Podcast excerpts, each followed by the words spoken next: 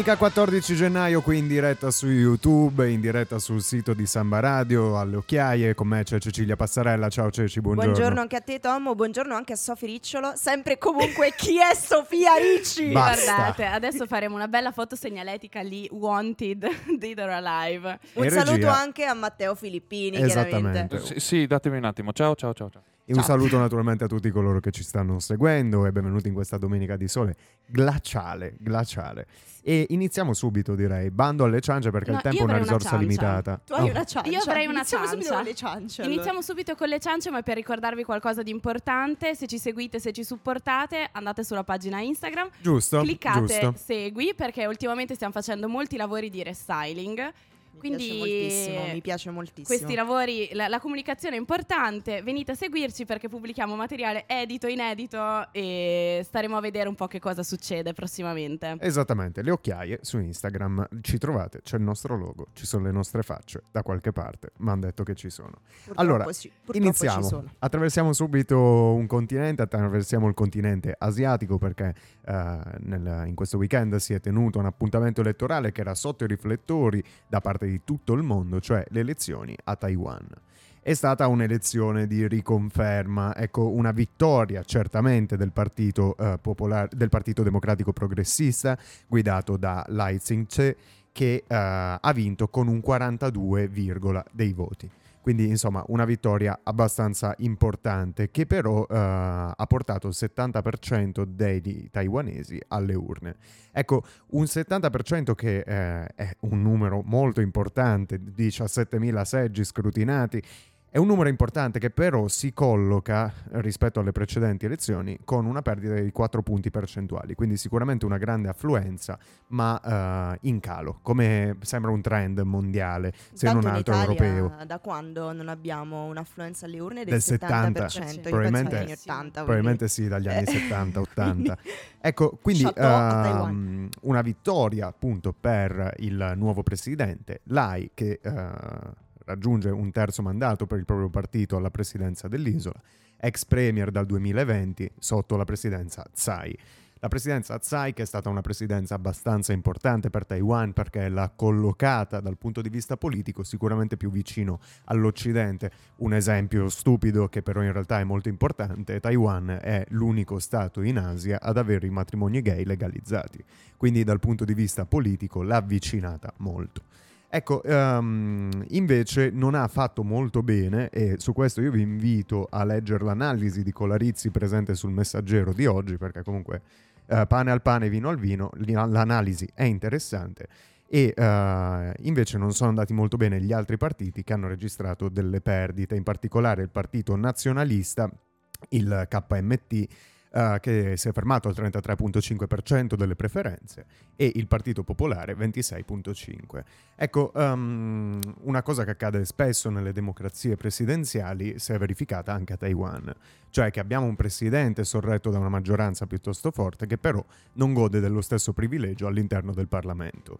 Quindi probabilmente dal 20 maggio, che è il giorno dell'insediamento di Lai, assisteremo a, a un compromesso politico nella formazione, nella formazione dell'esecutivo, perché eh, probabilmente l'alleanza verrà fatta con il Partito Popolare, essendo il partito nazionalista, diciamo, incompatibile, perché come saprete Taiwan si trova in una posizione molto particolare perché eh, è la capitale fattuale, perché in realtà nominale risulta ancora Nanchino, della Repubblica di Cina praticamente per farla molto breve, perché sono, sono quasi cento anni di storia, dopo la conclusione della guerra civile in Cina, la vittoria di Mao Zedong, viene proclamata la Repubblica di Cina che prevede eh, la- l'esistenza di Taiwan e di altre isole attorno che fanno molto meno risalto, però sono abitate anch'esse, e contro la Repubblica Popolare di Cina.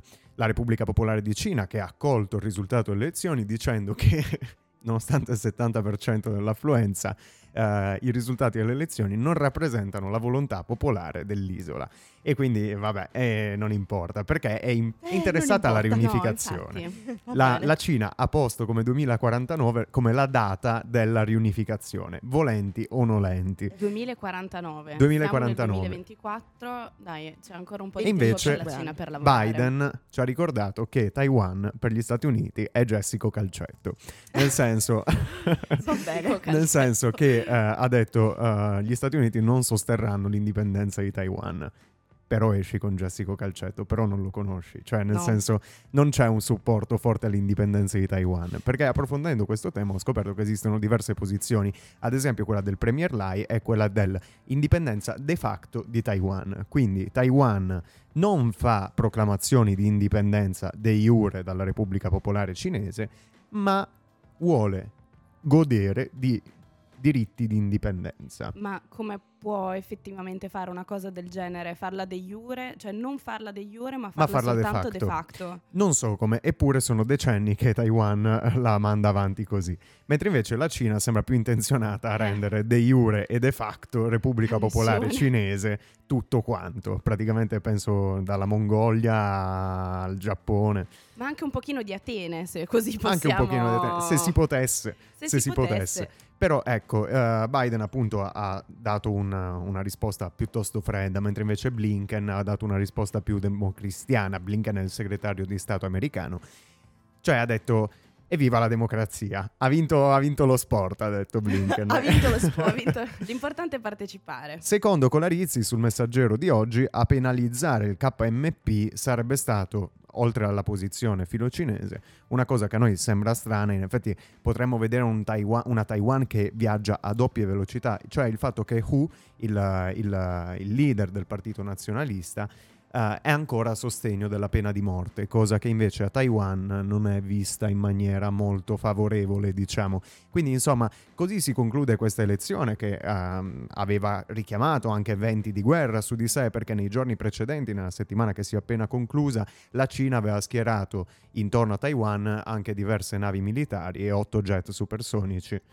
Forse su- e, e quindi insomma c'è stata una pressione sia dal punto di vista militare che economico su Taiwan. Taiwan comunque non si può permettere dal punto di vista economico di troncare i rapporti con la Cina perché eh, la Cina da sola, la Repubblica Popolare Cinese, rappresenta il 70% dei suoi scambi commerciali. Quindi capisco la posizione di Lai che dice manteniamo le cose come sono. È anche vero che letteralmente... Uh, sono un po' basso, pardon, buongiorno.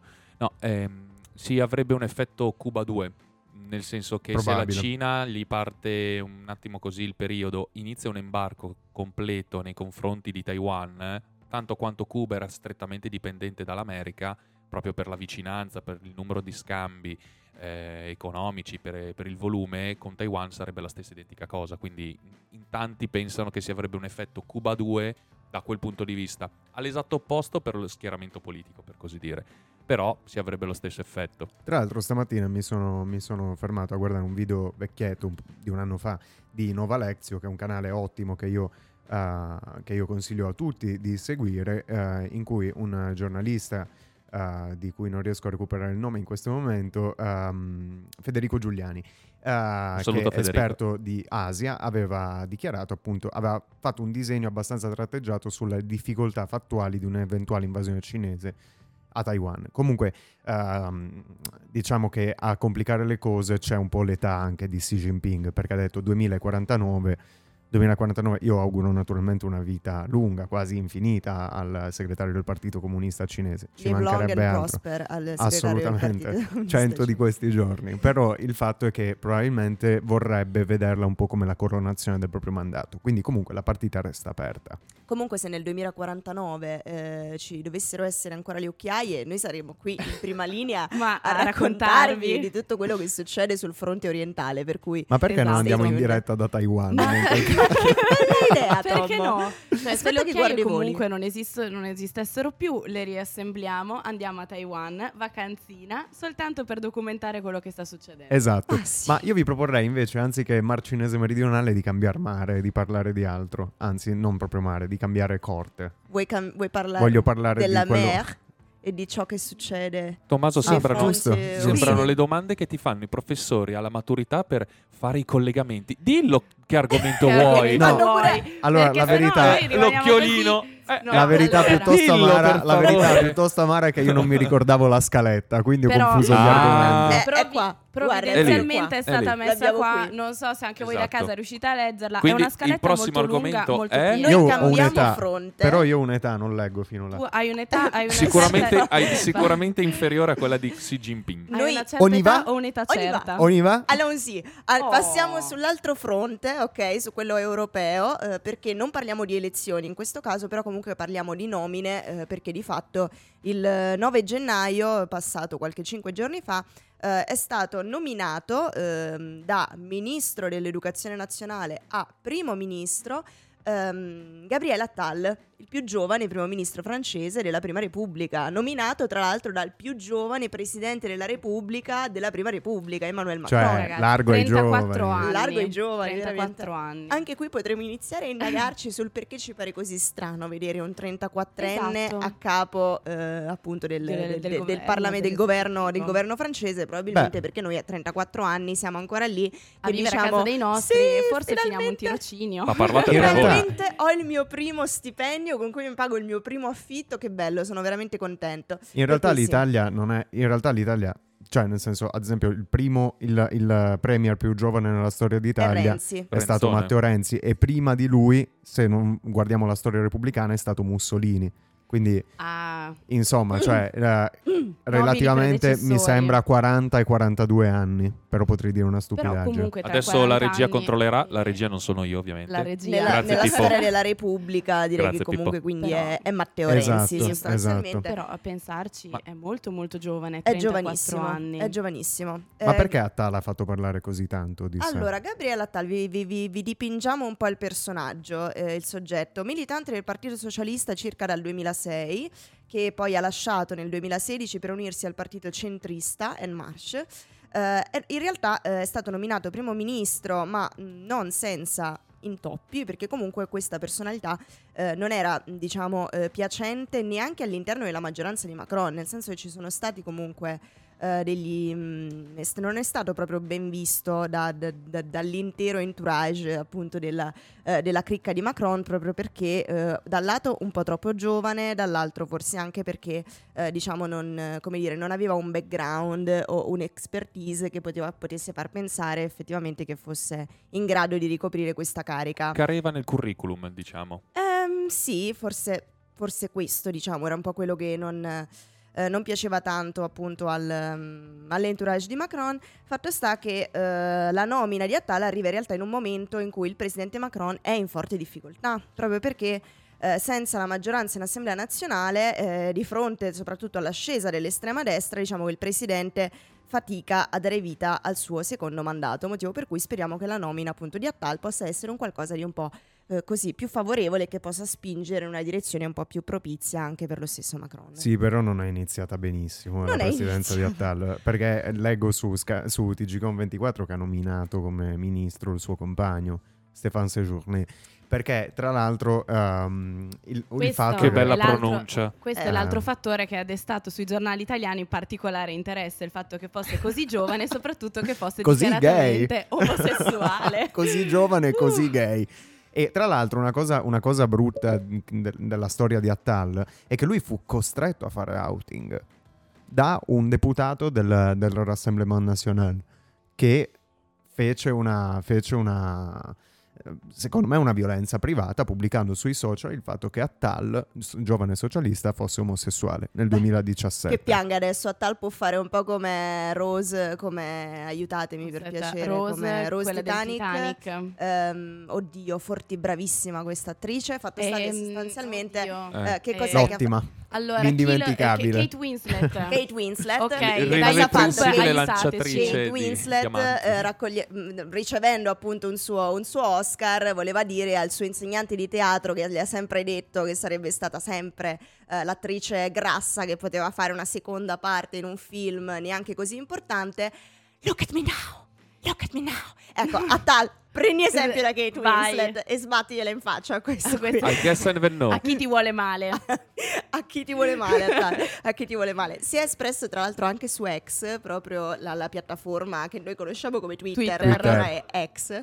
Ehm, scusate, siamo un No, po' no, un no. momento di boomer. Sono un po' boomer in questo momento, perdonatevi. Ma tanto non ce la fa ancora nessuno a chiamarla ex. Benissimo. Quindi- Ma soltanto lui Solamente i giornali, chiama, probabilmente. Eh, cosa ha detto? Sono conscio dell'onore di essere nominato primo ministro. Un obiettivo: mantenere il controllo del nostro destino, liberare il potenziale francese e riarmare il nostro paese.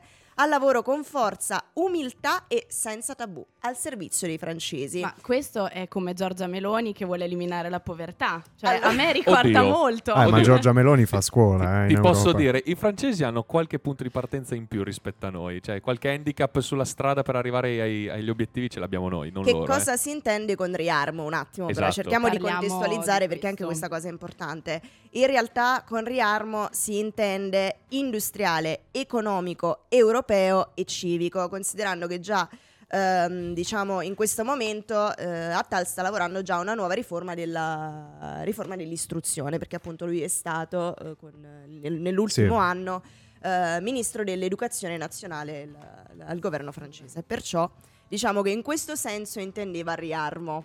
Fatto sta che pubblicarlo così su X, insomma, non è proprio il massimo, specialmente in questo periodo Ma storico. parola però. sua, riarmo? Oppure... Parole sue. Parole sue. Parole sue. Beh, se devo dirla sinceramente, un riarmo non significa per forza avere armi fisiche che sparino, ma anche avere No. armi di intelletto, armi economiche. La Francia, soprattutto, ricordiamoci che è la fucina eh, dell'energia europea, quindi lei ha l'arma sì, sì, di sì, sì. detenere Il, ehm, il nucleare e vendere letteralmente a tutti gli È stati una delle, attorno. poche, delle Quindi- poche nazioni europee Eh, che esporta no, no, energia no, elettrica. No, no, poche. È, Eh. è- è tipo l'unica che fa tipo 20 gigawatt eh, di, di vendita e mh, ricordo che il fabbisogno italiano si aggira a circa il doppio, quindi la Francia vende la metà del fabbisogno italiano agli altri stati.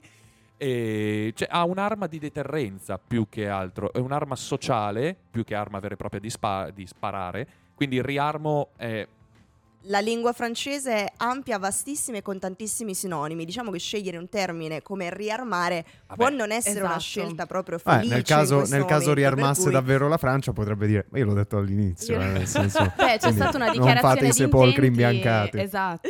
Upsi. Vabbè. Io ve l'avevo così. detto, raga. Upsi. Tra l'altro che- ha ridotto i ministri, ha ridotto i ministri Cioè, del governo. Due giorni che lì ha già fatto un sacco di roba. Ma eh, i suoi... esempio. Ma eh, Beh, Gabriele, quali sono i tuoi esempi politici? Milei e Meloni. MM. Sì, anche lui con la motosega. MM, Eminem, MM. Eminem. MM Che è come macchina da back. guerra. Allora, mi piacerebbe Eminem, però direi che possiamo mettere anche qualcos'altro perché oggi ci, sentia- ci sentiamo un po' meno rap, ma ci sentiamo un po' più cantautorato italiano. Tommo, questa la dedichiamo chiaramente a te perché è Antonello Venditti. Io Buona domenica.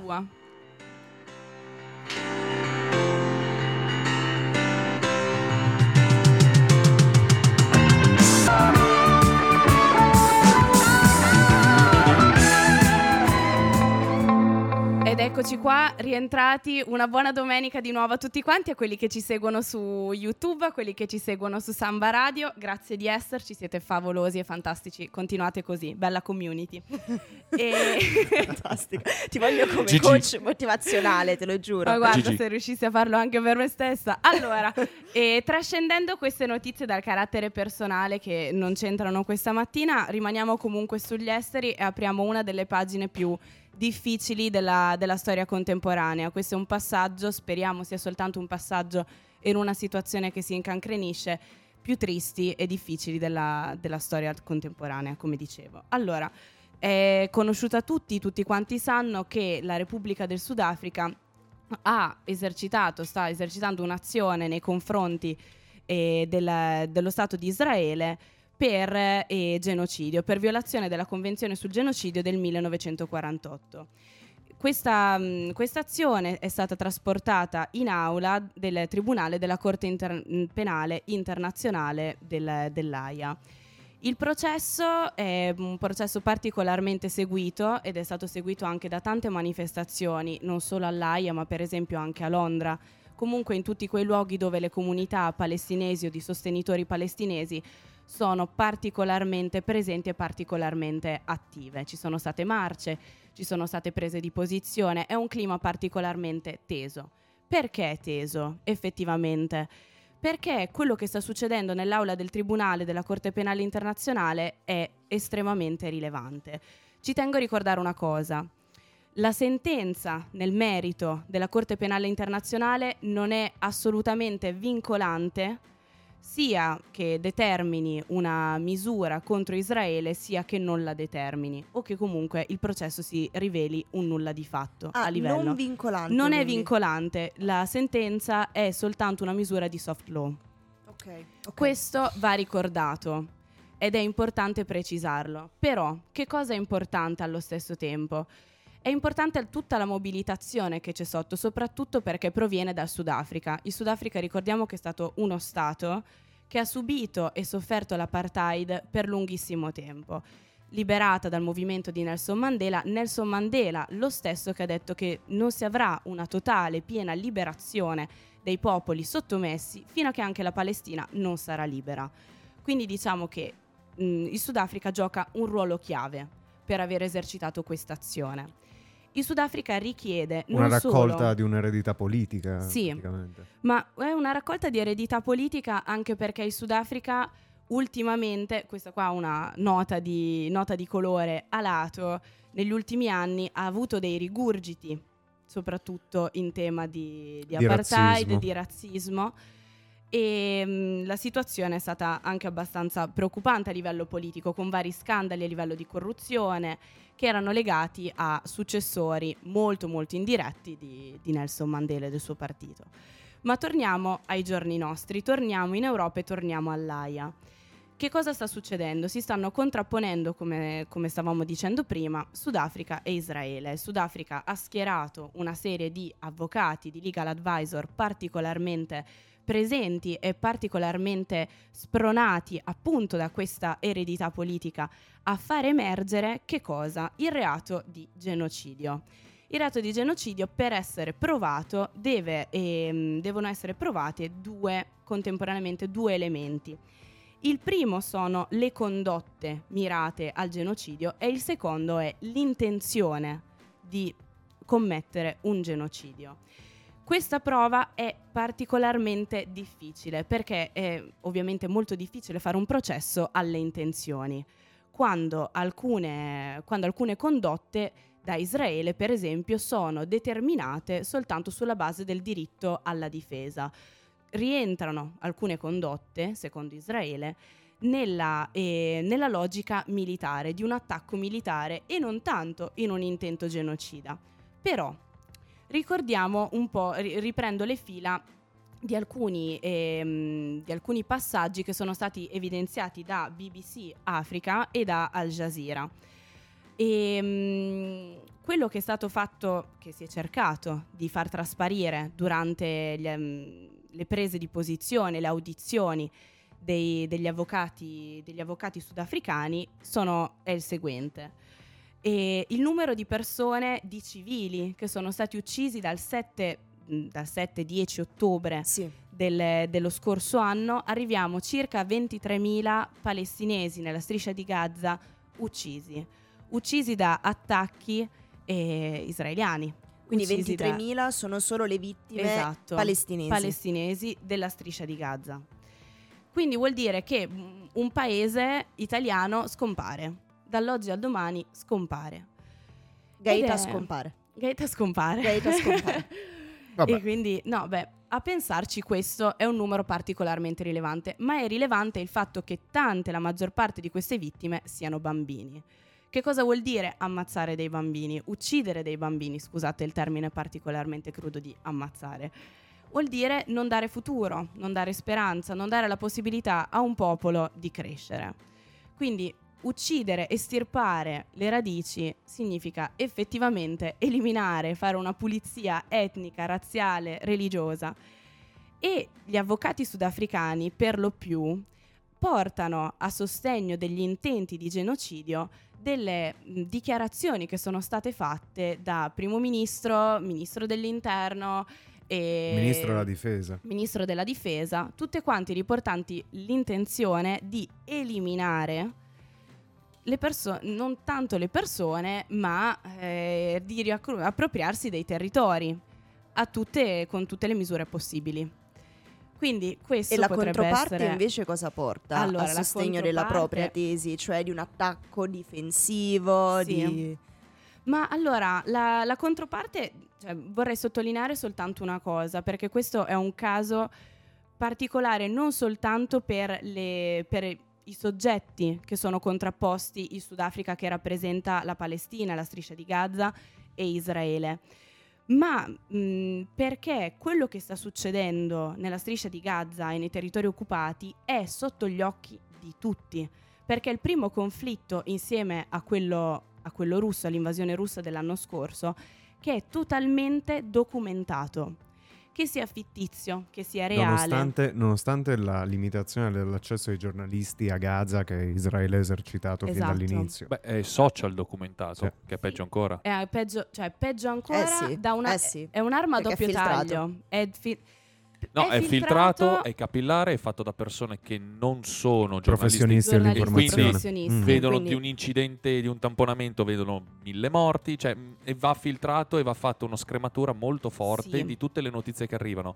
Solo che, come diceva Sofia, arrivano Eh, eh. tantissime. E Cioè, soprattutto arrivano arrivano, tante. secondo l'algoritmo, cioè le notizie Assolutamente. che arrivano a me ancora. non sono le notizie che arrivano, arrivano a mia madre persona, o che arrivano probabilmente ad a altre voi. generazioni. Assolutamente. Esatto. Cioè, questo però è un elemento che va fortemente sottolineato, anche su questo potremo tornare in un altro momento, perché viene proprio messa spiattellata in prima pagina la violenza che una determinata popolazione subisce da parte di un'altra, da parte di un esercito, da parte di forze militari.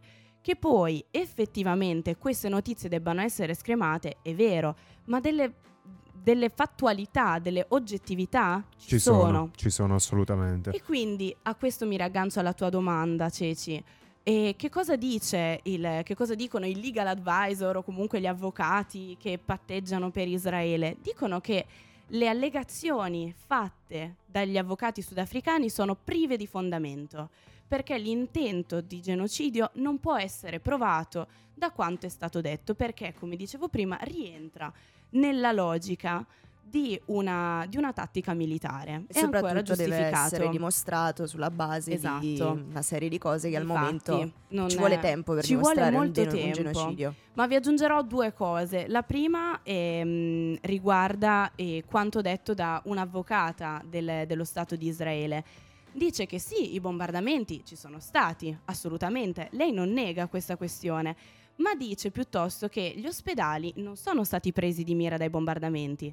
Sono, sono caduti, sono stati colpiti a seguito, in maniera indiretta, di altri bombardamenti.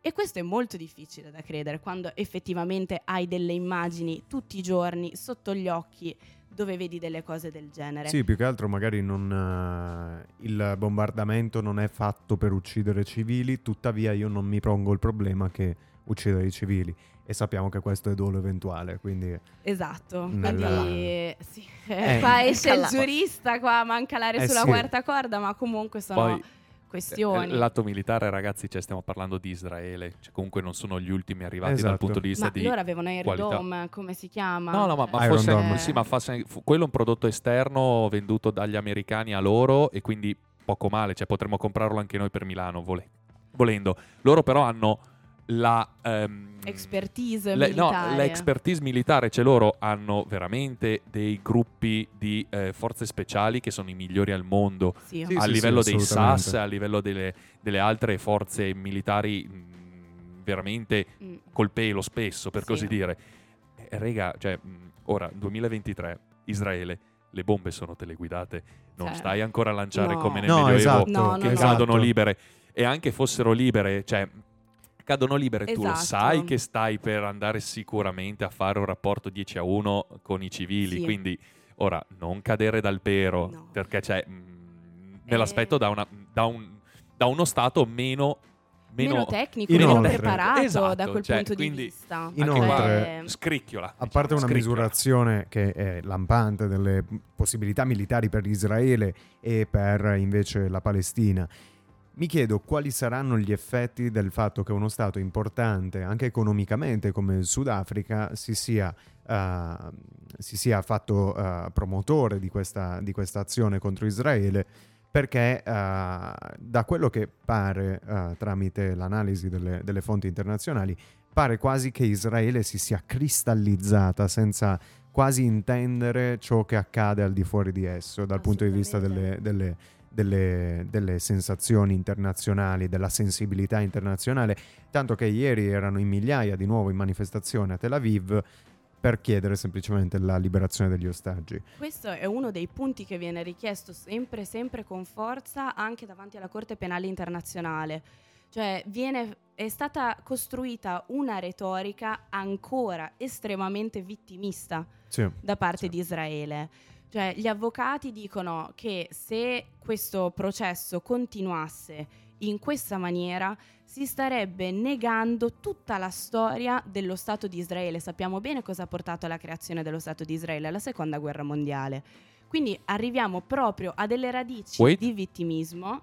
Sì, perché questo. Ok, non è diretto, ok, è una conseguenza del fatto che c'era ancora territori da spartirsi e vent'anni dopo, se non erro, nel 70, nel 60 sono stati definiti i confini Israele e Gaza, se non sì. erro, in quel periodo lì, quindi No, però eh? il, era il 47. Era il 40, subito dopo la seconda 47 guerra già? Sì, ok, allora niente, l'Inghilterra si è ritirata dal Ah, sì, è vero, no, l'Inghilterra che ha detto buona fortuna, bella rega, ciao. Ha detto proprio buona fortuna, però il, le radici effettivamente io ho fatto questa analisi anche partendo dalle parole che sono state dette in Corte Penale Internazionale cioè sentire un avvocato che dice questo processo deve essere dismissed, deve essere chiuso perché altrimenti si rinnegano anni di storia e anni di sofferenza dello Stato di Israele, ecco, diciamo che è pararsi dietro a un dito. Secondo, secondo il mio punto no, di assolutamente, vista. Assolutamente, E mm, ci tenevo a um, portarvi un ultimo spunto su cui riflettere, sempre sulla scia del fatto che la sentenza di merito della Corte Penale Internazionale intanto richiederà particolarmente tanto tempo, sarà lunga, sarà travagliata appunto perché abbiamo detto che provare degli atti diretti al genocidio e gli intenti del genocidio sono molto molto difficili da provare. Quello che però la Corte Penale Internazionale potrebbe fare è attivare dei meccanismi indiretti di misure cautelari, provisional measures. E, ehm, che cosa potrebbe fare? Il Sudafrica chiede un cessate il fuoco, cioè proprio una interruzione del, totale del conflitto. Questo è fortemente osteggiato e criticato da Israele perché dice se effettivamente noi interrompessimo la, l'avanzata e l'invasione nei territori palestinesi della striscia di Gaza, allora avremmo automaticamente delle ripercussioni da parte di Hamas sui nostri territori. Quindi quello che possiamo sperare è che almeno ci siano eh, delle aperture rispetto agli aiuti umanitari che Questo... vengono aperti dei corridoi umanitari, esatto. tipo quello che era stato fatto con, con, l'Egitto. Okay. Sì. Eppure allo stesso tempo Israele si sta muovendo per invadere la parte della striscia di Gaza confinante con l'Egitto. Quindi insomma la... per chiudere qualsiasi esatto. Qualsiasi una bella dubbio. tecnica a tenaglia delle... sì, a tenaglia della su... seconda guerra mondiale. non sui, carri, non sui carri sovietici ma su eh, Stalingrado è caduta così un paio di milioni di civili. e quindi insomma è una polveriera cioè continua a essere una polveriera continua a essere un conflitto aperto e acceso e soprattutto... Una macelleria. Esatto. Una macelleria. E cioè... soprattutto a 100 giorni ormai dal, dal, dal, dall'inizio dello scoppio di questo conflitto, lo scacchiere internazionale si sta aprendo considerando sì. appunto eh, questa, il, Sudafrica. il, Sudafrica. ma considerando adesso anche lo Yemen. Esatto. Cosa sta succedendo da qualche giorno a questa parte? A partire da giovedì infatti ci sono stati um, giovedì diciamo che c'è stata la vera e propria risposta da parte degli stati occidentali, cioè da Stati Uniti e Gran Bretagna, ai continui attacchi. Con il supporto di Danimarca, Paesi Bassi esatto, e Brunei. Ricordiamolo. Grazie mille, grazie mille No, Tom, più che altro perché alcuni hanno, alcuni hanno, detto che la, l'adozione, la, l'adesione all'attacco, anche se non è stato dal punto di vista operativo, dal punto di vista tattico e logistico di paesi come i Paesi Bassi e la Danimarca, sia stata una spaccatura dentro all'Europa però ti lascio, ti lascio, continuare perché in effetti è no, una... No, è importante questa, è una, questa specifica. È una... com'è che si può dire? È una politica, questione di lana caprina. Beh, benissimo. Eh, cosa dicevamo allora sostanzialmente? Che ormai da settimane eh, si sono intensificati attacchi eh, da parte dei ribelli Houthi dello Yemen, eh, appunto stiamo parlando di sostanzialmente una quella che una volta era una minoranza, ma che adesso sostanzialmente conta Mm. un esercito di 120.000 armati, eh, foraggiati e finanziati eh, dai, dagli- indovinare, soprattutto dai indovinare. ayatollah iraniani, da Esatto. Teheran sostanzialmente, che già ancora dagli anni Ottanta avevano creato questa suddivisione interna allo Yemen eh, con la nascita della Repubblica. Sostanzialmente cosa è successo? Che nelle ultime settimane quindi si sono intensificati eh, gli attacchi nel Mar Rosso da parte di questi ribelli Houthi dello Yemen, attacchi ai quali hanno risposto appunto le potenze occidentali, eh, soprattutto Gran Bretagna e Stati Uniti, ma anche con il supporto di Eh, Paesi Bassi, Danimarca e Brunei. eh, a appunto questi attacchi che si verificavano sostanzialmente nella zona del canale di Suez, per essere chiari, una zona nel quale, nella quale il 12% del commercio globale marittimo transita. Hanno- cioè, è tantissimo, è veramente tanto se ci dobbiamo pensare. Quindi che cosa, che cosa su- succede sostanzialmente? Che si hanno ripercussioni anche sul commercio globale. Questo perché? Perché chiaramente i ribelli Houthi sono dalla parte dei palestinesi, appoggiano la Palestina e quindi questa mossa diciamo sta cercando di eh, contrastare eh, l'avanzata israeliana e sostanzialmente il rifornimento da- anche e soprattutto di armi eh, a Israele per cercare appunto di esprimere una sorta di solidarietà nei confronti del popolo palestinese. Cosa è successo allora? Che giovedì ehm, e, e le nostre potenze occidentali hanno attaccato una decina di obiettivi degli Houthi nello Yemen, attacchi che sono stati giustificati come necessari per proteggere il commercio internazionale. Yes, per andare a colpire le sedi di lancio missilistiche. Esattamente, sono state colpite. Proprio ehm, appunto la capitale, Sana, il Mm. porto di Udayada, che non so come si pronunci, la città di, di Da- Dariar, scusate io purtroppo ho problemi, e Sada, cioè sostanzialmente degli obiettivi strategici eh, dove appunto sono stanziati sistemi di difesa aerea, degli hub logistici e chiaramente i depositi di armi. Eh, menzione in onore a Filippo che ci porta il caffè in tutto questo, quindi ringraziamo eh, Grazie, anche Filippo. Eh, si sono espressi in merito a questi attacchi e chiaramente in merito alla- al controattacco eh, occidentale anche eh, Rishi Sunak, il primo ministro britannico, che ha dichiarato appunto che gli attacchi sono stati necessari e ehm, proporzionati a quello che Allo- era stato all'offesa. esatto, a Anche perché che la settimana, nella settimana che adesso si conclude c'è stata letteralmente una pioggia di droni sul, sul Mar Rosso da parte, del- da parte degli Yemeniti, degli Houthi. E tra l'altro assente rumoroso l'Italia. Assente e rumoroso l'Italia, ma che non è stato interpellato, che è In il motivo realtà per sì, cui non, in è realtà stato- non sì. ha risposto. E mio fratello Antonio Tajani, Eh, tuo fratello, ma Ti lascio aspetta concludere, che poi ti questa cosa e è poi vi- vi, vi- vi racconto questa cosa, poi dopo interveniamo anche a, a commentare. Eh, alla risposta di Rishi Sunak si, si aggiunge anche quella di Joe Biden, primo ministro e presidente degli Stati Uniti d'America, che appunto ha avvertito di possibili ulteriori iniziative da parte degli Stati Uniti nei confronti eh, dei ribelli yemeniti e eh, ha aggiunto anche che gli attacchi sono stati lanciati dopo ripetuti avvertimenti e che quindi non è un attacco sferrato a freddo. Ehm, hanno risposto questo brutale, eh, da parte appunto del- del- dei Sì, ribelli yemeniti, sì. questo brutale- questa brutale aggressione eh, non dissuaderà lo Yemen dalla sua posizione di sostegno al popolo palestinese offeso, dichiarato appunto proprio da un portavoce del gruppo, mh, appunto, del, del gruppo dei ribelli yemeniti. Quindi cosa succede sostanzialmente? Che in questo momento lo scacchiere internazionale si sta allargando anche per via degli attacchi sul Mar Rosso. Eh, sono arrivate le condanne anche da parte della Russia e dalla parte Mhm. di Hamas, chiaramente, nei confronti della di- coalizione occidentale. della coalizione Sì. occidentale che non deve immischiarsi negli affari orientali, sostanzialmente, Certo. ma chiaramente ha risposto anche l'Iran, oltre a Russia e Hamas. Eh, il ministro degli esteri infatti ha condannato questi bombardamenti come una chiara violazione della sovranità territoriale, tor- territoriale dello Yemen. Cavolo. Per cui No, what a eh, time what to a be alive. alive. Esattamente, che bello. Ci Signori. sono le tazzine della Illy che dicono, scusate, la... Ah. Ah! Ok. La De- di, tazzina una della nota, di una nota a casa di caffè, dopo prontamente taglieremo. no. Eh, sicuro. ehm, che dicono We are living in interesting times. Ogni volta che bevi un caffè c'è questa frase. Bellissimo. Le, le mie Così. tazzi- le mie Ricorda, tazzine dicono serenità, pace e tranquillità. Sono tre Son tazzine. que- no, no, vi, non dico, è- vi dico già che pace è finito fuori dal balcone. Sulla mia tazzina voglio scritto pacifica ma non pacifista. Ci tengo. Ci tengo. Onesto, Vai, onesto. commenta, né Tomo. con Putin né con la Nato sulla No, tazzina. Esatto. no, no, no, no, no, no, Allora.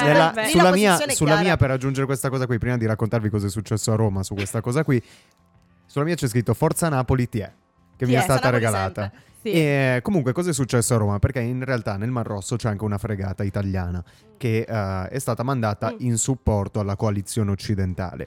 E davanti all'inattività degli italiani di fronte anche sul piano logistico e tattico, non so dove sia finito il tuo cappuccino. No! Comunque, arrivando, il, sta arrivando. il fatto è che ehm, il fatto è che Tajani ha detto che eh, l'Italia non ha partecipato perché comunque lo Yemen è una nazione sovrana e di conseguenza è necessaria una decisione parlamentare per quanto No, ok. scusa, no, ci siamo. Eh, è necessaria una, duties, una- scusate, una decisione è stata necessaria una decisione pa- eh, parlamentare per autorizzare l'intervento delle forze italiane nell'area. Inoltre Crosetto al TG1 eh, giovedì ha detto che l'Italia non parteciperà in, fa- in quanto è necessaria prima di tutto una decisione parlamentare oppure una richiesta da parte di un paese per l'intervento, quindi io sono stato invaso e chiedo l'intervento italiano, oppure una risoluzione internazionale. Quindi Che era proprio quello che dicevamo, cioè non è Sì. stato chiesto l'intervento dell'Italia che è il motivo per cui non può rispondere. No, non è sta- perché l'Italia possa rispondere, deve essere richiesto il- l'intervento italiano da parte di un paese che è stato invaso. Quindi paradossalmente, se lo Yemen decidesse di richiedere all'Italia, l'Italia potrebbe follemente intervenire. Follemente. Però, insomma, questo non accadrà. Comunque è molto preoccupante, anche perché, eh, secondo alcune fonti che per ora non sono state ancora confermate, ci sarebbe un piano israeliano per allargare il conflitto al Libano. Io non vedo onestamente il vantaggio di questa scelta dal punto di vista strategico, però eh, vedremo. Beh, Se- se non allora, altro è probabile, Passiamo la palla. Esatto. rapidamente al nostro stratega. Poi, Oddio, andiamo, poi andiamo in musica, che stiamo Poi- parlando. Eh, esatto, state parlando. troppo. De- devo, devo andare in bagno. No, dai, parte di scherzi. Missione d'onore! no, dai. No, eh, può allargarlo pressoché a qualsiasi stato ehm, che lo circonda, Israele, Mm. il conflitto, perché ehm, non è che sia un buon vicino e soprattutto tra i suoi vicini lui è il più forte. Sì, Quindi- esatto, quindi però sa che essere impegnati su tanti fronti è, è sempre Verissimo, difficile. però rimane il fatto che comunque hai dei nemici deboli. Cioè, veramente, cioè, come dicevo anche prima, cioè, loro sanno fare la guerra, loro sanno Sì. cosa significa, Sì. sanno, ma non perché la fanno ogni giorno, ma perché si sono, Sono preparati addestrati, tempo, sono preparati, addestrati, equipaggiati. equipaggiati, cioè hanno tutto. L'abbiamo visto per esempio in Ucraina, è inutile mandare equipaggiamenti eccezionali se non vi è l'addestramento del personale dietro che Sì. lo, lo utilizza. E in Israele c'è tutto. Certo, Cioè, quindi certo. addirittura anche la mentalità, va anche detto. Eh, esatto. Quindi, a questo cioè, proposito, esatto. posso lasciare ai nostri ascoltatori due consigli letterari? Prego, poi Lasciamoli, andiamo in musica. L'angolo di Sofia, aspetta, no, c'è- Madonna, veramente? aspetta. no, no, Allora- Corrado Augias ti fa un baffo, vai No, Sofia. vabbè, ognuno ha le sue passioni, il suo angolo nerd. Allora, vi consiglio, se, mh, cioè, senza pretesa di vanità, eh, un paio di titoli eh, che possono essere interessanti per vedere il punto di vista della guerra in Israele, fatta da Israele, ma eh, essenzialmente non condivisa. Allora, uno è il- uno dei miei libri preferiti, e, mh, quindi se volete sapere chi è Sofia Ricci, partite leggendo questo libro, che A un cerbiatto somiglia al mio amore di David Grossman. È un Aspetta, malloppo. ripeti, ripeti, ripeti. A un cerbiatto somiglia al mio amore di David Grossman. Link in descrizione. David No, Grossman no, no. che è È israeliano. israeliano. È israeliano. E storia molto bella di tre ragazzi che crescono insieme, si conoscono a causa del servizio militare e ognuno di loro poi svilupperà in modo più o meno diretto delle sue riflessioni sulla vita, ma soprattutto sulla morte e sulla guerra. E, mm, altro libro molto importante secondo me è Giuda di eh, non, eh, il cui nome dell'autore in questo momento mi, eh, mi sfugge. Te lo cerchiamo subito. Me lo cercate figurati, subito sulla... Grazie. Sul ruolo di Ben Gurion nella, nella formazione dello Stato di Israele. Di Amos Oz? Amos Oz, esatto. Poi se volete comunque andare avanti su questo filone israeliano, anche Michael Mio, molto carino come libro, ma ha meno a che vedere con, eh, con la questione israelo-palestinese. E fateci sapere cosa ne pensate, magari faremo anche un club del libro con le occhiaie, sarebbe molto bello come idea da... Alle occhiaie magari no, ma a Samba Radio sì. A Samba Radio sì. Riprendi Eh, i tascabili? Riprendiamo i tascabili. Uh. Andiamo in musica! Ecco, con cosa apriamo? Con Edith cosa Piaf, andiamo? la Eh, Vian Rose. ah. Ah! Ah!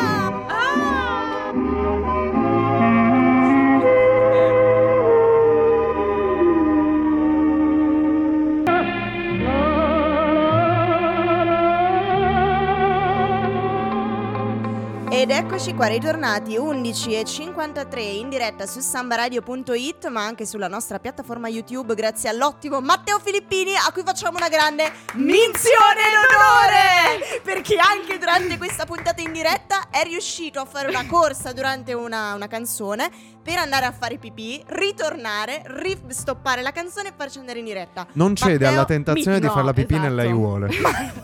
Mai, mai, è sempre educatissimo. Esatto. Solo perché giorno. Solo perché giorno e quindi che ti vedono. Ah! Ah, Comunque, ah. Dopo aver Ah, ascoltato esatto. Edith Piaf, parliamo di una artista. Possiamo abbassare un po' il tappeto? Teo? Sì, possibilmente lo abbassiamo un pochino Esatto. ancora. Eh, benissimo, entusiasmo- benissimo, È benissimo. difficile, è difficile mettere sullo stesso piano Edith Piaf e Taylor Swift, però l'Unione Europea eh, ce l'ha fatta. Allora, Ma perché poi proprio Taylor Swift? A me questa è la cosa che Ma mi esatto, ha... Perché comunque Adesso- Taylor esatto. Swift è americana, non è europea. Sì, ma adesso ragazzi vi illuminerò sulla vera questione dell'anno, se non la questione del decennio, che è Taylor Swift effettivamente. Torna qua, torna qua. E possiamo mettere un mimimi così gratuito? Un mimimi Esatto. gratuito. Ma no, il regista è sciopero oggi. E oggi in sciopero. Grazie. Allora, sempre visto che. Grazie, esatto, necessario. Soprattutto perché vorremmo riportarvi dei dati molto importanti e molto urgenti Del centro studi Le Occhiaie. del centro studi Le Occhiaie. Il nostro comitato tecnico scientifico che ci illumina ogni giorno. Esatto, allora come avete potuto vedere perché tanto tutti ci seguite con particolare interesse ed entusiasmo, eh, qualche giorno fa è stato lanciato un sondaggio sulla nostra piattaforma Instagram che nuovamente vi invito a seguire le occhiaie e rispetto alla, mm, alla presenza, all'efficacia di una presa di posizione di Taylor Swift rispetto ad un invito alle europee, rispetto ai giovani ad andare a votare alle europee. Questa è la ragione, adesso ve lo dico. E, mm, vi svelo i risultati del sondaggio e riguardavano la, mm, l'interesse a che Taylor Swift si esponesse pubblicamente sulle eh, elezioni europee. Sì, no, avremmo preferito Albano Carrisi. Diciamo che con un 60% ha vinto Albano Carrisi. Quando il sole tornerà.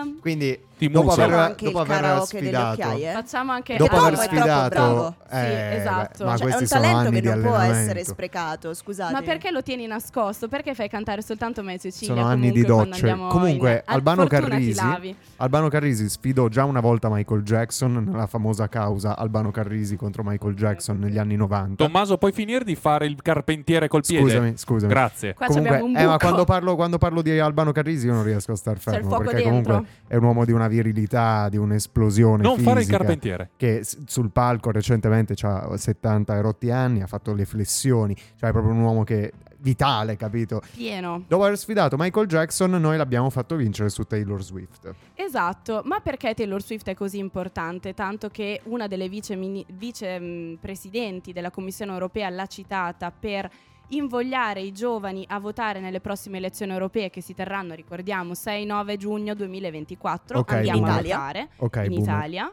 Ok, boomer. Ok, boomer. Ecco. Possiamo avere aria sulla quarta corda perché c'è lo spiegone di Sofi. Se Io lo me la voglio Ah, godere. spiegone durissimo. Spiegò- Questo qua, Sophie. ragazzi, è una cosa che non pensavo avrei mai detto, perché anch'io ho un passato oscuro. Ma Taylor allora, Swift ha capito no, no, tutto nella vita. No, no, non mettevo questo sottofondo. Ho un passato oscuro. Dove A me manca- piacciono troppo gli spiegotti di Sofi e me li voglio godere con aria sulla quarta Con aria corda. sulla Vai. quarta corda. Quindi sei una Swifter, Sofi. Io sono stata una Swifty. Swifter. Una, una cosa Swift- del genere. Una Swiffer. Pulivi casa. No, quello lì guarda, ma è successo, pulito casa, se Swiftie. volete venire. E sono stata una Swifty, ma la cosa, la capacità di Taylor Swift dismobilitare le masse è nota e si è resa nota in America nel 2020 quando lei ha preso pubblicamente posizione a favore e a sostegno del Partito Democratico. È stato visto, esatto, c'era il barbatrucco, che è riuscita a mobilitare un numero portentoso di giovani per andare a votare e per andare a votare per il Partito Democratico. Quindi ha avuto una sua particolare incidenza. Considerando Capitoli il 2021, non so Esatto. quanto ci convenga che Taylor No, Swift esatto. ci porti, Ci porti diciamo- alle europee. Ah, sì, sì. Però, allora, io qua ci tengo a ricordare che secondo alcuni professori di musicologia che hanno studiato, che hanno esperienza, adesso mi perdoneranno, non ricordo i nomi, ma mi sono documentata, e Taylor Swift potrebbe essere paragonabile a livello di fenomeno e a livello di importanza a Michael Jackson. Certo. Ah, quindi non l'avevi nominato a caso No, Michael eh, Jackson? ma No. qua Dopo. nulla accade per caso. Qua eh. nulla accade per caso. Accidenti. Ma perché Taylor Swift ha una storia, ha una potenza unica dal punto di vista di engagement con il pubblico, perché lei all'inizio della sua carriera, esatto, e dialogava direttamente su Tumblr, eh, o come si dice, e su Twitter, Tumblr. Tumblr, Tumblr. con, eh, Tumblr. con i suoi, con i suoi e le sue fan. Ma soprattutto Taylor Swift ha capito che nella vita per rimanere nel gioco bisogna cambiare, non si può rimanere statici, monolitici e sempre mm, rigidi. Lei è rimasta uguale a se stessa, ma cambiando, ma passando attraverso diverse ere, diverse fasi, da cui prende il nome il suo attuale tour, di Eras Tour, che è andato sold out in tutta Europa, in tutta America, in tutto il mondo, nel giro di pochi minuti praticamente. E che ha anche causato terremoti in giro Esatto. i vari palchi per dove i si è vari esibita. palchi. Lei fa uno spettacolo di tre ore in cui ripercorre tutta la sua carriera musicale. Lei ha pubblicato più di dieci È album. Interessantissimo. No, ma Beh, ragazzi, sì. è un Beh, sì. fenomeno, è un Sì. fenomeno inter e intragenerazionale Taylor Non io spero, vivamente, punto, io però, spero ok. vivamente che non un soldo del bilancio europeo venga utilizzato per sta cazzata.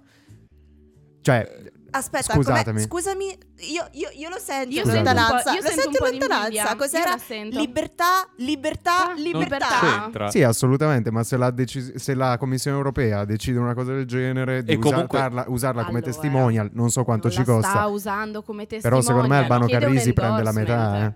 Albano Carrisi Albano la metà Carrisi e prende ti dà metà. anche due o tre confezioni di olio buono. Esatto, che Quello che anche il puoi vino, usare per anche il fare- vino suo è nel molto suo buono. podere in Puglia, esatto. Esatto. Però la domanda Sponsorizzaci, Sì, sì, Albano. esatto. Sponsorizzaci Cioè, Albano! Ciò che ha detto Tom è giusto, però.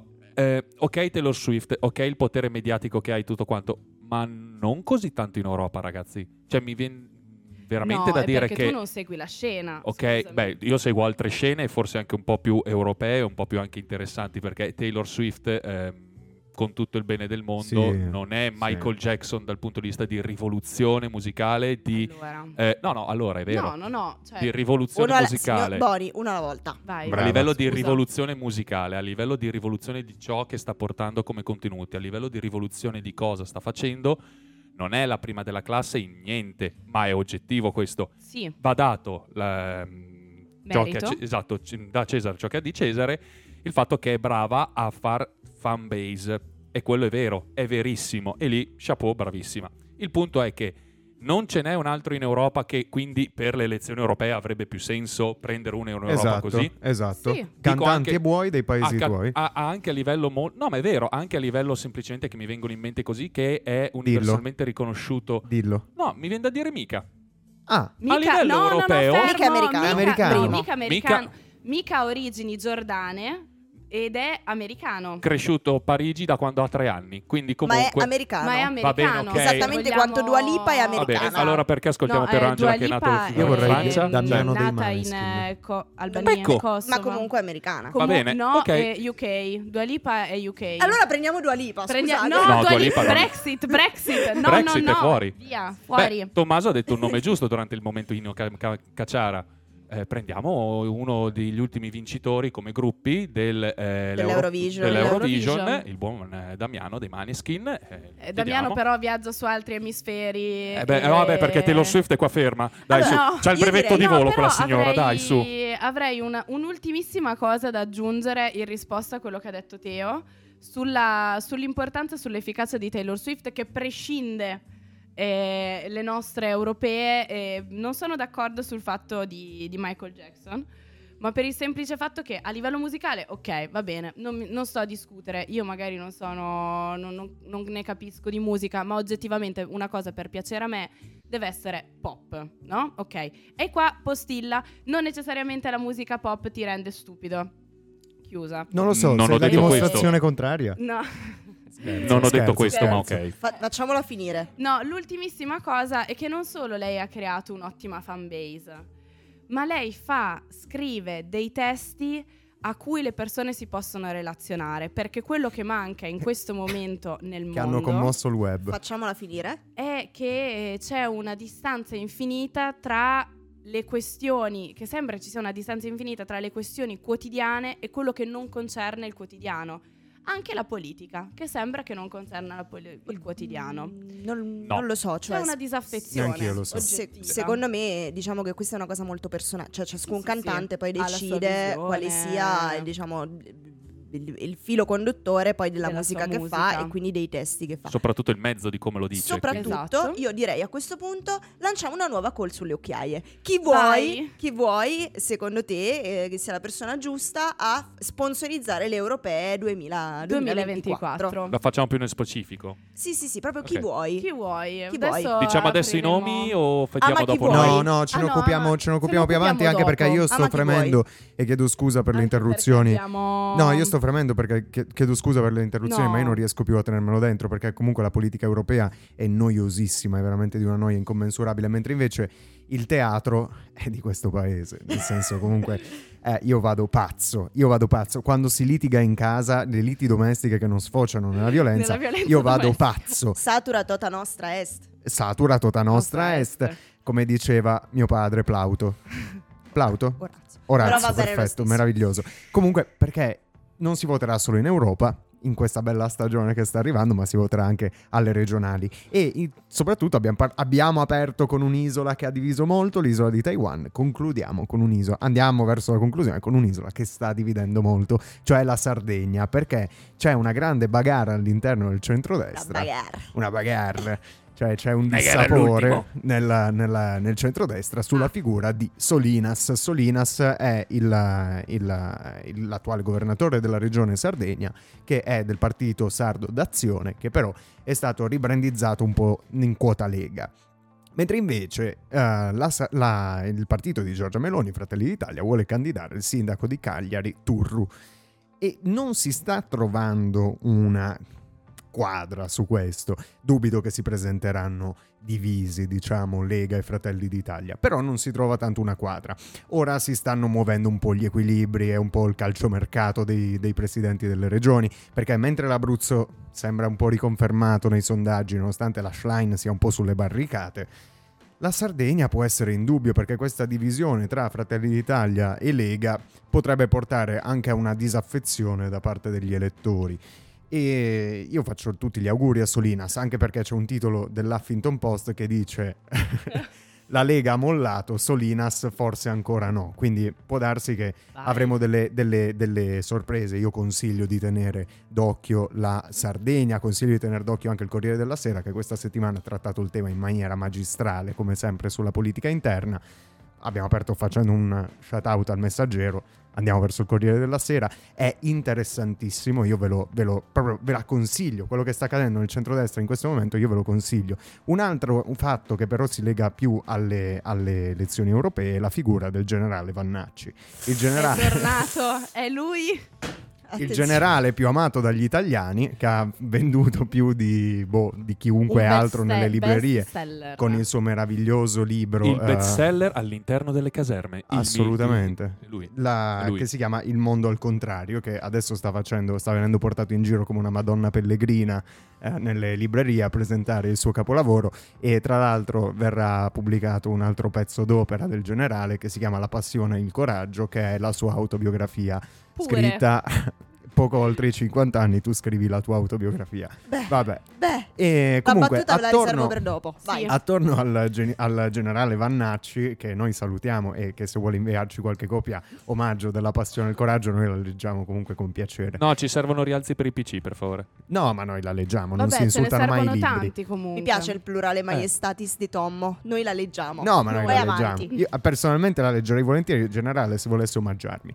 Ehm, però il generale sta dividendo perché mentre in quota Fratelli d'Italia lo stanno un pochino ostracizzando, dall'altro lato la Lega invece con un naso sopraffino ha abbracciato le istanze dell'esercito che hanno invece nominato il generale Vannacci come numero 3 praticamente delle, delle forze di terra. Stanno Ed è chiaramente meraviglioso. sperando di ottenere le felpe con cui Salvini ogni tanto Sì. andava ai comizi. Sì, quindi sì, voglio- sì. chi- chiaramente questo è un endorsement Eh, a certo. Vannacci per avere le felpe. Soltanto Certo. per il brand. Sì, sì. E la Lega ormai è praticamente ufficiale, cioè nel senso il segreto di Pulcinella, candiderà il nostro generalissimo alle elezioni europee. Quindi Areo. cioè, io veramente sono, sono affascinato anche da tutto questo in una certa maniera, come si guarda il terremoto con un certo fascino, le cascate, gli tsunami, no? L- il fascino delle forze della natura.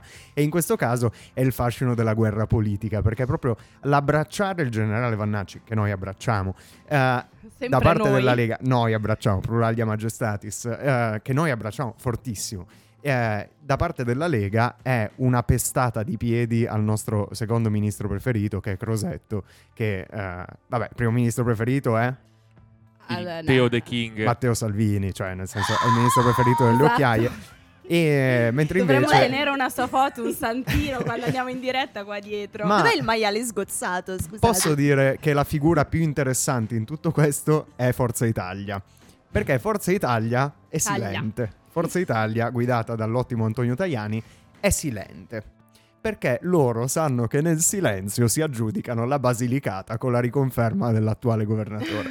Quindi a me proprio è una cosa che sta appassionando da morire. E si sta parlando anche un po' di Cirio, perché mentre Cirio, governatore del, del Piemonte, eh, si, si ricandiderà e secondo me rivincerà le elezioni in Piemonte per fare il suo secondo mandato. Ecco, eh, Fratelli d'Italia sembra non così intenzionata a candidare Cirio, quindi ragazzi sarà una tarantella, un teatro veramente meraviglioso, anche perché si gioca tutto attorno al terzo mandato, perché eh, la legge Zaia potremmo chiamarla, perché è fatta praticamente su misura. Eh, un saluto al, al, al Doge. E, ehm, perché Zaia si avvicina alla fine del suo secondo mandato e di conseguenza eh, probabilmente alla sua dipartita dalla possibilità di fare, di fare il presidente della regione Veneto, che lui amministra saggiamente ormai da un decennio, e la Lega anni. non lo vuole perdere, o meglio, secondo me non è che la Lega non lo vuole perdere, la Lega non vuole perdere il Veneto perché comunque la- il Fratelli d'Italia mira già a De Carlo, prossimo presidente della regione Veneto, che sarebbe comunque una cosa meravigliosa che noi assisteremo col solito affascinamento verso le cose della natura. Però eh, il Piemonte, secondo me la Lega non vuole avere Zaia in mezzo.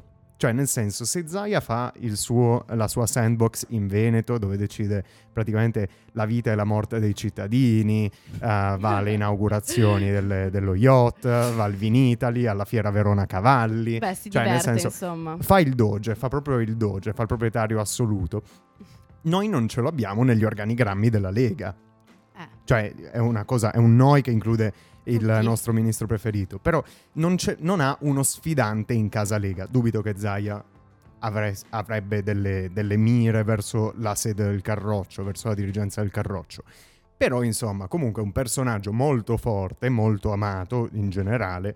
E, e quindi niente, secondo me andava, parla- andava affrontato il tema delle elezioni in Italia, alle regionali, anche perché cioè, sarà una- un passaggio in cassa del centrodestra, Certo, a meno certo. che non venga fuori lo scandalone allucinante, scandalone allucinante tipo quello di Pozzolo, il pistolero di Capodanno, che non ha Ah. fatto perdere, non ha fatto il, il, il, il Billy the Kid di Capodanno, che non ha fatto perdere un punto percentuale al centrodestra. Cioè, veramente Ci stupiamo? gente... Sì, no, Ma no, ma la verità è che non gliene frega niente a nessuno. per- Cioè, Fanno Pippo, a te. Pozzolo dà fastidio se gira con la pistola, ma neanche a me, no. c'ha il portodermi. Esatto, colpo più, colpo meno, a Colpo più, Capodanno. colpo Tanto, meno, esatto, appunto, fosse stato patapim, un altro patapum. giorno, forse avrebbe stato un po' di scalpore a Capodanno. Anche perché poi chi è che ha colpito dopo tutto? Eh beh. Quindi Che tra l'altro, per continuare in questa piccola rubrica dei pettegolezzi Sì, all'interno sì, del centro-destra, che io amo, veramente stavo fremendo. Scusate ancora se vi, ho, se vi ho interrotti, però io veramente Su la Taylor amo questa Swift. cosa. Pozzolo dice: Stanno mandando giù me per non mandare giù degli altri. La serie, Ah, lui, si è go autoeletto, lui si è autoeletto capro espiatorio di tutte le colpe del centrodestra. E questa è un'altra opera, un'altra tragedia classica a cui noi assistiamo affascinati. E l'ultimo capitolo di questa bagarra all'interno del centrodestra sono le elezioni europee che abbiamo già menzionato con la candidatura del nostro generale preferito. E, mm, perché eh, c'è un pochino di discussione sulla candidatura dei leader dei partiti all'interno delle liste per le europee. Ecco, Giorgia Meloni nella conferenza stampa che abbiamo affrontato nella, se- nella scorsa puntata, quello è un pezzo di cinema di tre ore meraviglioso, meglio di Oppenheimer, vi rinvito a guardarla, la trovate su YouTube. E Giorgia Meloni è un po' dubitante sul candidarsi o meno, perché comunque il suo nome darebbe forza a un partito che è molto personalistico come Fratelli d'Italia, che, eh, a cui non ha voglia di rinunciare. Dall'altro lato Schlein anche un pochino è in dubbio perché sarebbe una sfida tête à tête tra due donne protagoniste della politica italiana, mentre invece Salvini ha già detto che lui non si candida, Tajani ha detto che lui non si candida, Calenda ha detto che non si candida, Ma soprattutto la Renzi. Schlein non ha l'appoggio neanche di quelli Neanche del suo di quelli del partito, suo cioè partito. diciamo Neanche dei suoi genitori. Ma Però- forse da qualche altra parte potrebbe prendere Renzi si candida, eh. Renzi so che eravate candida. preoccupati, ma Renzi si candida. Beh, Renzi non perde un ballo. Quindi ora siamo tranquilli, eh. Adesso Mentre andiamo invece- a votare con il sorriso sulle labbra.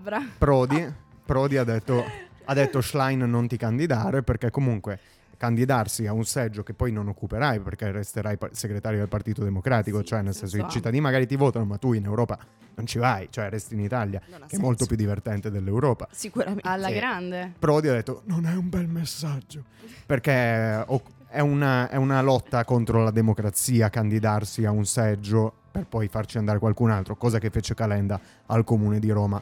Carlo non me lo dimentico. E comunque questo qua era un piccolo eh, highlight. Non so se volete che io vi parli ancora della SPA del PD. Ma io in realtà vorrei sentirlo. Ma dai, Va bene, va bene. Allora, Oggi andiamo un po' lunghi, se Sì, non siamo, capito. siamo un po', Ma tanto siamo non abbiamo non nessuno dopo di noi, c'è la musica, Non quindi dai, importa. facciamoci due chiacchiere ancora. Allora, O vogliamo fare pausa musicale prima? No, no, andiamo Diretti? avanti. Andiamo avanti. Finiamo Allora, naturalmente la cosa è affrontata magistralmente dalle testate Libero, Il Giornale e La Verità, che eh. sono Che stupende. trinità! Sì. No, no, no, è bellissimo. C'è un articolo sul giornale di bello, Laura leggilo il Cesaretti che titolo. io consiglio. Il raduno PD tra spa e docce emozionali. No, ma Eh, anche il, il sottotitolo, Ah, anche il sottotitolo. ha della poesia. La due giorni dei deputati Dem in un hotel di lusso a Gubbio, un vero tempio del piacere. Chissà e su questo devo spendere che- qualche parola. Che cosa si sono immaginati Certo. da fuori dal Tempio del Piacere? Il Tempio del Piacere. Ecco, io mi ricordavo che la Lega faceva battaglia sui bordelli, invece adesso è abbracciata no. al PD. Comunque Ma io non ho capito una cosa. tutti. Ma no, Tempio del Piacere è chiaramente parole crociate e cedrata, cioè quello è il Tempio del Piacere. Ah, però. Io, io ho amato una Sole, cosa. whisky e la libidine è qui, signore e signori, Sole, ricordiamoci. whisky Sì. e sei Eh. in pole position. Eh. Però il fatto è che non sono stati invitati i senatori. Cioè è una Ah. cosa solo dei deputati. Per i giovani, è solo per È giovani. una roba per giovani, eccetera. Beh, E si troveranno nel- nell'umile, nell'umile ritrovo, nell'umile albergo, ehm, che in realtà è una spa, centro olistico, erboristeria, savonage, che era una cosa che io non sapevo, ho imparato cos'è questa un savonage? mattina. Ti insaponano Ma praticamente. mi insaponano gli ti altri insaponano, ti insaponano loro. Insapona- insaponano loro. Tu, non devi- tu entri da Marc Messeghe a Gubbio e non devi pensare più a nulla. È tipo un calcio saponato praticamente. Ma tu sì, uno e schiuma party, uno schiuma eh. party. Senza infortuni, un calcio saponato È senza tornato di infortuni. moda. Esattamente, comunque ci sono le saune, le piscine scintillanti, cito appunto l'articolo di, di Laura Cesaretti su Il Giornale, eh, le, le saune, le docce emozionali, trattamenti secondo il celebre metodo del dietologo francese che è Marc Messeghe, nonché tavoli di marmo riscaldati per massaggi, impacchi e il piacevole e conclusivo savonage. Però possiamo dire che detto così sembra che poi dopo È si ricevano dei favori È- sessuali. no, è ridicolo, No. secondo me è ridicolo, eh, ma è proprio un appello che io faccio al centro-sinistra. Basta con i Ah, sì. ritrovi, basta Sì. con i ritrovi nei centri di lusso perché vi sotterrano, vi sotterrano. Atreyu è stata una raduno molto popolare molto popolare, a parte la partecipazione di ospiti anche interessanti certo come, come eh, l'imprenditore sudafricano Elon eh, Musk. Elon Musk, eh, Cruciani, Parenzo, Ah. se non sbaglio il direttore Eh. Mentana, o forse era da Forza Nuova, forse era da, no, al raduno di Casa Pound, Mentana. Vent'anni è andato al raduno di Casa Sì. Pound. Perché la Cesaretti in questo articolo dice che il PD ha questa abitudine di fare i ritrovi in zone lussuose e, e devo dire che in effetti ne elenca qualcuno, elenca il conclave di Pontignano eh, alla Certosa, il castello di Gargonza, la reggia di Caserta.